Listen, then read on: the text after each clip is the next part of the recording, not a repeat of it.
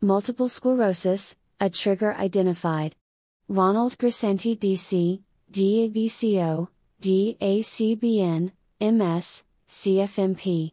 Multiple sclerosis, MS, is a serious chronic neurological disorder in which the insulating cover of nerve cells, myelin sheathing, is destroyed. This is referred to as demyelination. As of 2008, between 2 and 2.5 million people are affected globally. As the disease progresses, the nerves malfunction leading to an inflammatory cascade that damages the brain and spinal cord, CNS. Four common symptoms of MS include eye pain, numbness, tingling, or a pins and needles sensation anywhere in the body that doesn't go away after two weeks, swelling of the limbs or trunk, intense itching sensation, especially in the neck area. There are four types of MS. 1. Relapsing remitting MS This is where a person will have a period of symptoms followed with a period where there will be no symptoms. This is the most common type of MS. Unfortunately, the next three are progressive and symptoms tend to not go away. 2. Primary progressive, this is associated with a disease being progressive with no remission. 3. Secondary progressive, this is associated with initially having remissions followed with progressive deterioration and more remissions. 4. Progressive relapsing, this is associated with an initial progressive onset where there were no remissions. However, later as the disease progresses, a person may experience remissions. Diagnosis Unfortunately, there are no specific antibody tests for MS. The disease is confirmed only after the person has neurological symptoms twice and lesions are found on an MRI. It is important to note that one episode of the common symptoms that resolve and never come back is considered negative for MS. Triggering theory. Scientists in the field of immunology have been searching for the potential triggers that cause the immune cells to attack the myelin sheathing.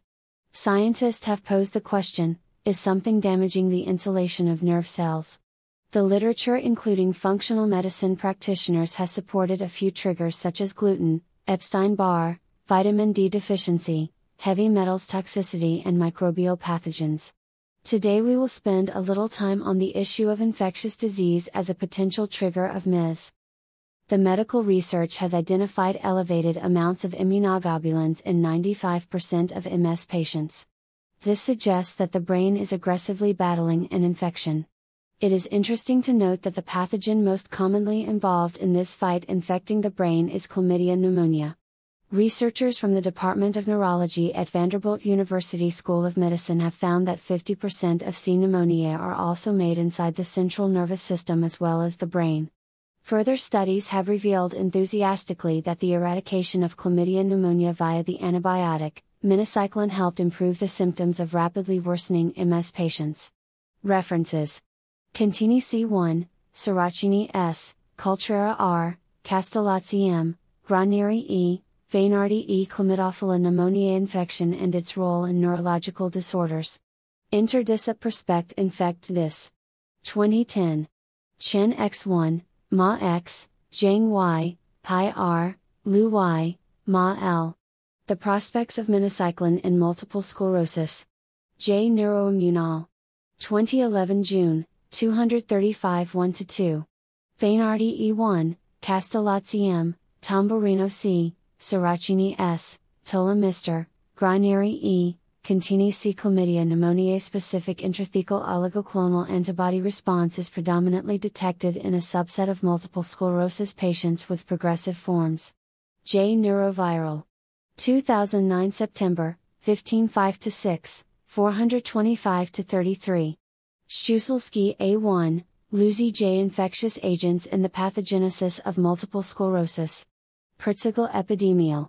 2006 semicolon 60 supple 1 to 160 to 5. The information on this website is not intended to replace a one on one relationship with a qualified healthcare professional and is not intended as medical advice.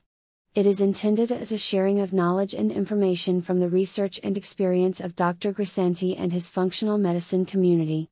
Dr. Grisanti encourages you to make your own healthcare decisions based upon your research and in partnership with a qualified healthcare professional. Visit www.functionalmedicineuniversity.com for more information on our training in functional medicine. Look for practitioners who have successfully completed the Functional Medicine University Certification Program, CFMP, www.functionalmedicinedoctors.com. This content may be copied in full, with copyright, contact, creation, and information intact, without specific permission, when used only in a not for profit format.